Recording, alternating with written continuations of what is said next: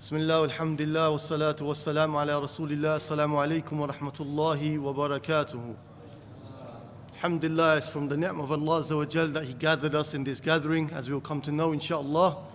Uh, I haven't been in this masjid for at least two years, so it's a blessing upon me. And I'm so happy to see faces that I used to see many years ago attending our lectures. And uh, as I said, this is a truly a blessing upon us. We ask Allah Azza wa Jal that we can benefit from this gathering and leave improved and in our iman and in the state of our souls, inshallah. So the Prophet sallallahu alaihi wasallam, he said, as a glad tiding in the hadith in Sahih Muslim, ما جلس قوم مجلسا يذكرون الله تعالى إلا حفتهم الملائكة وغشيتهم الرحمة وذكرهم الله في من عنده. In the hadith in Sahih Muslim, the Prophet wasallam gave this amazing glad tiding. He said that no people gather together to sit in a gathering wherein they remember Allah subhanahu wa ta'ala except that the angels descend upon them and encompass them and mercy encompasses them. And Allah subhanahu wa ta'ala mentions them in a gathering which is better than the gathering they are in. Mentions them in a company which is with Allah subhanahu wa ta'ala. So straight away the thing is you're going to find that sitting in the masjid listening to the words of Allah listening to words of the Prophet ﷺ, you're going to feel an increase in iman. You're going to feel an increase in happiness. And that's not because you're sitting with me in my company, but rather because you're listening to the words of Allah and the words of the Prophet ﷺ. So this is a bounty upon us which we should appreciate. Who is the most beloved and the most loved? And this is a question for the youngsters here. Who is the most loved in the sight of Allah subhanahu wa ta'ala? From amongst the creation, who does Allah love the most? Take a guess. Yeah, go on. Sallallahu Alaihi Wasallam. Exactly. Well done. Jazakallah khair. So the most beloved to Allah Azza wa Jal is the Prophet Muhammad Sallallahu Alaihi Wasallam. And what did Allah Azza wa Jal command the Prophet Sallallahu Alaihi Wasallam with to seek an increase? So Allah to his most beloved, gave a command. What is that command that he gave to his most beloved? To seek an increase. And this particular thing, in knowledge, right? Raise your voice when you answer me because I'm a bit deaf. So the Prophet ﷺ was commanded, Rabbi zidni ilma, and say, My Lord, increase me in knowledge. So Allah chose His most beloved to give him that command. And the Prophet ﷺ emphasizes this in the hadith in Bukhari where he said, Sallallahu Alaihi Wasallam, Man yuridallahu bihi khair yufaqihu fi din. Whomsoever Allah wants good for, He gives him understanding of the religion. So this is love from Allah subhanahu wa ta'ala that He commands the Prophet ﷺ to seek an increase in knowledge. And then the Prophet ﷺ tells us that whomsoever Allah wants good for, He gives him an increase or He gives him understanding of the religion. So what is the converse situation? If somebody is not seeking knowledge? What does that mean? What can the person reflect about himself? If I'm not seriously seeking knowledge about the fundamentals of my religion, what can the person say about himself? Is he receiving good? He's not receiving good. Rather, he's in a state of hurman. He's in a state where he's being prohibit, uh, prevented from receiving good because he's not on the path of seeking knowledge. And this is clearly from the words of the Prophet. ﷺ. It's not something that I'm trying to make up myself. So if it comes from the Prophet, ﷺ, take it to heart, ponder upon it. If you are not seeking knowledge of your religion, the fundamentals, and you're not implementing those fundamentals, then know that you are far from receiving good from Allah subhanahu wa ta'ala. Daily, our souls are being exposed to things which are not good for it. Daily, we are seeing things which are detrimental for us. Daily, we are hearing things which are detrimental to the soul. Daily, we speak speech which is not good for the soul. So, as time goes on, what happens to the soul? Every day, that dot of sin, we always say it's only a minor sin. It's only a movie, it's nothing wrong with it. It's only music. Minor sins in their, in their estimation. But these minor sins, they build up. Every mountain is made from what? It's made from stones. So the persistence in minor sins, they end up being major sins. They end up affecting us in a major way. So the soul becomes sick because we're continually being exposed to these things. The eyes, the ears, and the mouth are gateways to the heart and gateways to the soul. So over time, your soul becomes sick. But the ones who sit in the gatherings of the knowledge, in the gatherings where the words of the Prophet ﷺ are being mentioned, in the gatherings where the words of Allah are being mentioned and explained, then how is the situation of their soul? The situation of their soul is that their soul will be purified and their soul will be brought back to a healthy state. So that is what we want to know, is how to get to that state. And that's what we want to try to embed in our hearts and our souls, the importance of seeking knowledge and the importance of traversing the path of trying to understand the fundamentals of our deen and to be with the company of the Prophet ﷺ through his words, the company of the Sahaba, through studying their seerah, etc., etc. Imam Ali radiallahu anhu, he said, كفى بالعلم شرفا أن يدعيه من ليس بأهله وكفى بالجهل عارا أن يتبرأ منه من هو فيه Ali radiallahu anhu said in these few lines of poetry to try to make us understand, he said it suffices, it suffices to show you how raised in high status knowledge is that everybody tries to claim to be from it when he is not from it. And it suffices you to show you how low in status ignorance is that everybody who is in it tries to free himself from it. In the sense that the ones who are not knowledgeable, they like to claim that they are knowledgeable, right? They claim that they can, they can talk about issues of the deen, but they don't have the right to do so because they have no knowledge. So this shows you the status of knowledge, that everybody wants to be a part of it, even though they don't traverse the path of knowledge. And the ones who are ignorant, the ones who know not about their religion, they never want it to be ascribed to them that they are ignorant. So nobody likes to be told that you are ignorant. Nobody likes to be told that you are jahil. But then how come when it comes to the religion and to the practice and to the worship of Allah we don't care to learn? If we were to squeeze ourselves and we were to truly ask ourselves fundamental questions, I'm talking basic questions, year one in university of studying Islamic sciences, me and you would find difficulty in answering those questions. So really, we are still in a state of ignorance, and we have to lift that ignorance from ourselves so that we don't be accounted from amongst those who are mentioned in that statement of Ali radiallahu anhu. Any moment that you spend seeking knowledge, traversing the path of knowledge, that moment will be blessed for you. It's narrated that a man, he came to Abu Darda radiallahu anhu. Where did the man come from?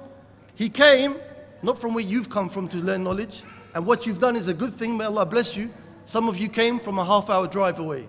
Some of you came from an hour drive away. That's good, may Allah reward you immensely for that. But this man seeking knowledge, he came to Abu Darda who was in Damascus, in Syria, from Medina, the Medina of the Prophet wasallam in those times. No air-conditioned cars, no flights, traveling on the back of a donkey probably or a camel. Probably took him a month. He came to Abu Darda radiallahu anhu and he said, I have come to you to seek a hadith which I heard that you have from the Prophet ﷺ. Abu Darda radiallahu anhu said, Are you sure you didn't come because of tijara? You sure you didn't come because of trade? He said, No. He said, Did anything else bring you here? He said, No, except that I want to get this hadith from you. So then Abu Darda radiallahu anhu, he said, سمعت رسول الله صلى الله عليه وسلم يقول I heard the Prophet صلى الله عليه وسلم say, من سلك طريقا يلتمس فيه علم سهل الله له طريقا إلى الجنة Whoever traverses a path with the intention of seeking knowledge, then Allah subhanahu wa ta'ala will make it easy for him to reach Jannah. That's the first part, right? You traverse the path with the intention of seeking knowledge, Allah will ease your path to where? To Jannah, which is where we all want to go. And the hadith continues. And he said, وَإِنَّ الْمَلَائِكَ لَتَدَعُ أَجْنِحَتِهَا رِضًا لِطَالِبِ الْعِلْمِ He said the angels, when they see the student of knowledge traversing this path, they lower their wings out of humility and out of, out of happiness for what this talib al-ilm is doing. Picture it, envisage it, envisage. Angels everywhere on the path of this person who is going to the masjid to sit with somebody to teach him knowledge. And they are lowering their wings out of happiness and out of honor for that person. How magnificent that is. How amazing that is. And the hadith it continues. The Prophet ﷺ said, وَإِنَّ طَالِبَ الْعِلْمِ يَسْتَغْفِرُ لَهُ مَنْ فِي السَّمَاءِ وَالْأَرْضِ حَتَّى الْحَيْتَانِ فِي الْبَحْرِ And he said, verily, the student of knowledge, everything in the heavens and the earth seek forgiveness for him, even the fish that are in the sea. Even the fish that are in the sea, everything is seeking forgiveness for that person who's making the effort to learn the knowledge of his religion. And the hadith continues. The Prophet ﷺ said, وإن الفضل وإن الفضل العالم على العابد كفضل القمر على سائر الكواكب. He said, and verily, the virtue of the scholar above and beyond the virtue of the slave, of the normal worshipper, is like that of the moon and that of the rest of the stars. Because in the night, which gives you more light? It's the moon, right? And not the rest of the stars. The moon is bright, the moon is the one that stands out. Likewise, the alim is the one that stands out from amongst the rest of the worshippers. And the hadith continues. The Prophet ﷺ said, وَإِنَّ الْعُلَمَاء وَرَثَةُ الْأَنْبِيَاءِ وإن الأنبياء لم يورثوا دينار ولا درهم فمن أخذ وإنما ورثوا العلم فمن أخذه أخذ بحد وافر He said صلى الله عليه وسلم and verily the scholars are the inheritors of the prophets Everybody knows what an inheritor is, right? You take from what the dead person has left behind. They are the inheritors of the prophets. And the prophets do not leave behind wealth in the forms of dirham, etc. But what they leave behind is knowledge. So whoever takes from that pool of knowledge, from that sea of knowledge, then he has taken something which is great and amazing. So this amazing hadith, if you ponder upon it and reflect upon it, it shows you that there are so many virtues for the one who seeks the basics of his religion. For the one who seeks to learn his religion for the sake of implementing it and pleasing Allah subhanahu wa ta'ala.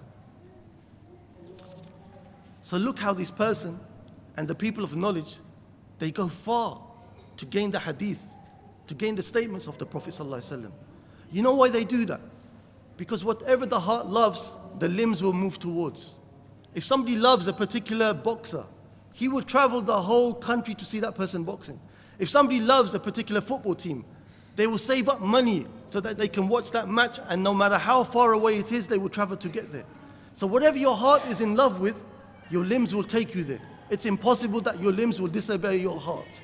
The limbs do what the heart tells it to do.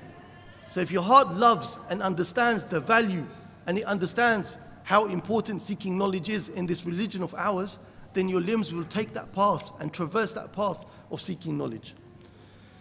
So the hadith also mentioned that look, that knowledge is from the inheritance of the prophets. So you sitting here now listening to the hadith of the Prophet you should feel elated. You should feel so happy that I'm involved in taking from the inheritance that the Prophet left behind. Understand its importance. Understand its value. There is no time, like I said, that if you spent seeking knowledge, you will never waste that time. You will never regret that time because you are seeking the inheritance of the prophets. You are doing the job of the prophets. قل هذه سبيلي أدعو إلى الله على بصيرة أنا ومن اتبعني Allah Azza says say that this is my path I call upon it based upon clear knowledge and guidance me and those who follow me so if you're a true follower of the Prophet ﷺ, you do what the Prophet ﷺ did which is that you learn the religion and you teach the religion of course in order for you to teach the religion to yourself your beloved children and your family you need to learn something from the religion so this is the inheritance of the prophets. This was their job, to take people away from dhulamat ila nur, to take people away from the darkness of sin and shirk to the guidance and the light of worshipping Allah subhanahu wa ta'ala. So thank Allah from the depths of your hearts that that's what you're doing. You've come to the masjid by the permission of Allah. Everybody wanted you to go somewhere else. They were whispering to you. They were saying, come today to such and such place. There's a barbecue there. There's a football match there. We're going to get together to watch that movie over there. We're going to have fun. We're going to go there. I'm not saying all of this is not allowed, though some of it is not allowed. But what Allah chose for you is something much greater. He chose you to be from amongst the few that are sitting in this masjid listening to the words of the Prophet. ﷺ. So be elated and let your heart be attached to this. Let your heart be happy and thankful. Going back to the long hadith which I just mentioned of Abu Darda radiallahu anhu. Question Why and how is the person's path made easy to Jannah? the hadith where it mentioned that the one who seeks the path of knowledge, then Allah will make his path to Jannah easy. Why and how? Very good. That's the key element. Because you're seeking the knowledge of how to worship Allah subhanahu wa ta'ala. Why do people go astray? There's two reasons why people go astray. What are they? You've heard me say them many times if you've come to the previous lectures. Shubahat and shahawat. Shahawat meaning the desires of the soul, the lowly debased desires, right? You go astray because of those, if you follow them. The second reason you could go astray is because of shubahat, doubts. You're not sure how to worship Allah subhanahu wa ta'ala. So you end up doing acts of worship which are, which are either completely rejected, completely wrong, or you do an act of worship which has some basis, but then you do it in the wrong way. But the student of knowledge who is seeking the knowledge for the sake of implementing it and pleasing Allah, he knows how to worship Allah. In every situation, he's guided because he's within the hadith all the time. He's within the verses of the Quran all the time. He's living with the Salaf. He's always reading about those amazing personalities that came before us. So his worldview is what? The lenses by which he views the world is the Quran, the Sunnah, and the Salaf that came before him. So he's always, by the permission of Allah, going to be guided in every situation. You're not going to find him from the ones who worship Allah in the wrong manner. You're not going to find him from the ones who quickly and easily fall into innovation. He'll be protected. Why is he protected? Because he's swimming in the verses of Allah. He's swimming in the hadith of the Prophet ﷺ. He's in the company of the Sahaba. He's in the company of the righteous scholars that came before and even those who live today. So there's no way he will go astray. So this is the answer to the question that I posed. And it's something which is very important to know. That's why Imam Bukhari, based upon the verse in the Quran, فَعْلَمْ أَنَّهُ لَا إِلَهَ إِلَّا اللَّهِ وَاسْتَغْفِرْ لِذَنْبِكَ Know that there is none to be worshipped in truth except Allah and seek forgiveness for your sins.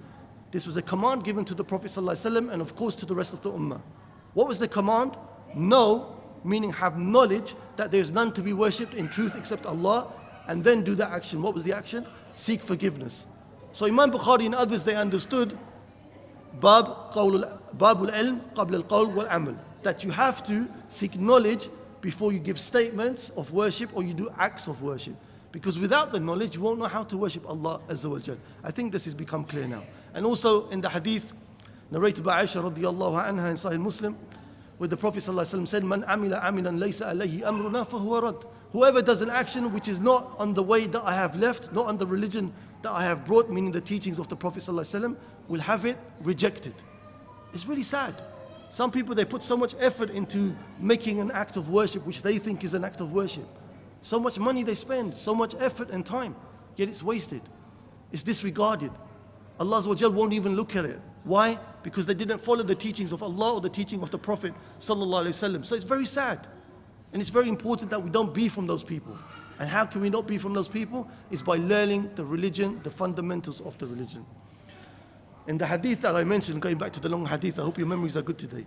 The hadith of Abu Darda radiallahu anhu, where he said that everybody in the creation seeks forgiveness for the student of knowledge, even the fish in the sea. Why is this? The student of knowledge is doing what? He is establishing the revelation of Allah upon the earth, right? And what did Allah say? وَلَقَدْ أَرْسَلْنَا رُسُلُنَا بِالْبَيِّنَاتِ وَأَنزَلْنَا مَعَهُمُ الْكِتَابَ وَالْمِيزَانِ لِيَقُومَ النَّاسُ بِالْقِسْطِ And we, Allah said, we had sent the messengers and we sent with them clarity and we sent with them the book. All of this is revelation. And we sent with them the justice so that people will live together based upon qist, based upon justice and good dealings. So safety and security on the earth comes from who? Comes from those who are teaching the religion of Allah on the earth. Those who are helping establish the religion, the revelation of Allah on the earth. And because that revelation brings about harmony, brings about justice, brings about peace, then all of the creation, they seek forgiveness for the one who aided in doing so. And it's a fact, my brothers and sisters, that justice on this earth can never be established without the revelation of Allah subhanahu wa ta'ala. Islam is the most just of ways because it came from the one who created us, the one who knows us best. His system is the only system that can solve the problems of mankind. And that's why when it's established in any way, shape, or form, you will see a difference in society. so, after having heard some of these things about listening to the virtues of the Prophet, listening to the virtues of seeking the knowledge which is left behind by the prophets, we need to get real with ourselves. We need to check ourselves and take ourselves to account. What have I been doing for the last many amount of years? What have I been doing with my free time for the last few years?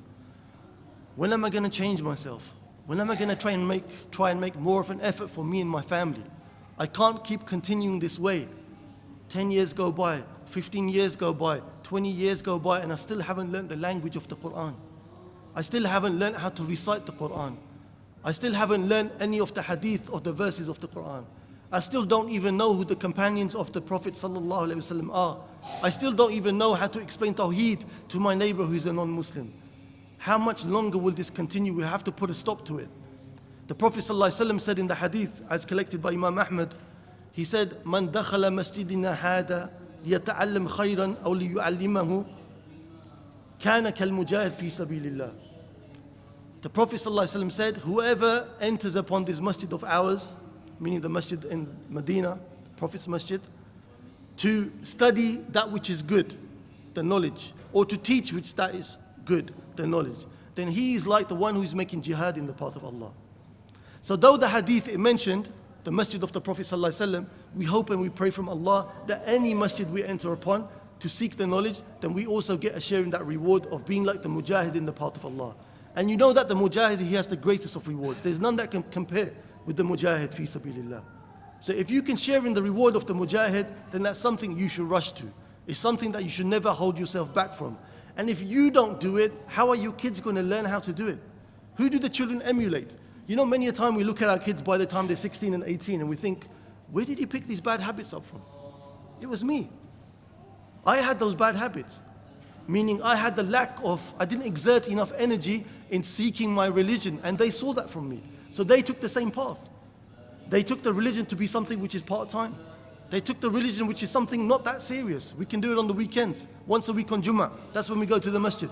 But if you're always going to the places of knowledge, you're always making that your priority and effort, the children will learn from you. They will see that this is something important and they will benefit immensely. So these young children who come to the masjid, if they continue, you will see that they will be soon sitting in this chair, inshallah, giving lectures. So ensure that you do this for yourself and you do it for your families because it's something which is imperative. So we've established, inshallah, by the permission of Allah, how blessed seeking knowledge is. And if it be the case that seeking knowledge is that blessed, then we need to learn to understand who are the people of knowledge and what is their status. The reason this is important to mention is because the day and age we live in today is that many people they feel that they can speak about the people of knowledge. They feel that they have the right to criticize the scholars. Somebody has studied the religion for one year, two years, three years. He's learned the basics of how to read, basically. That's his reality.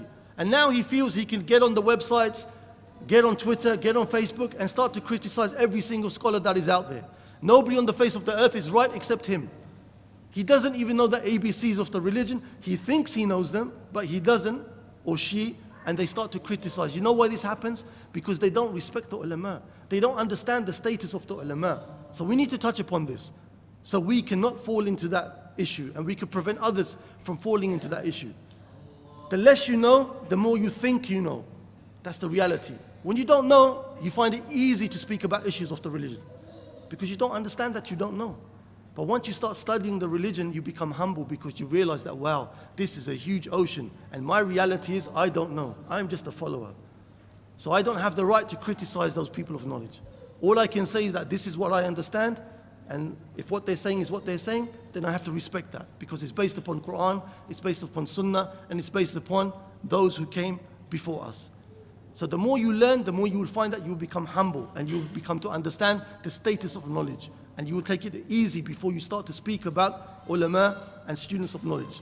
Allah says in the Quran, شهد الله أنه لا إله إلا هو والملائكة وأولو العلم قائما بالقسط لا إله إلا هو العزيز الحكيم Allah gives witness that there is none to be worshipped in truth except Allah subhanahu wa ta'ala.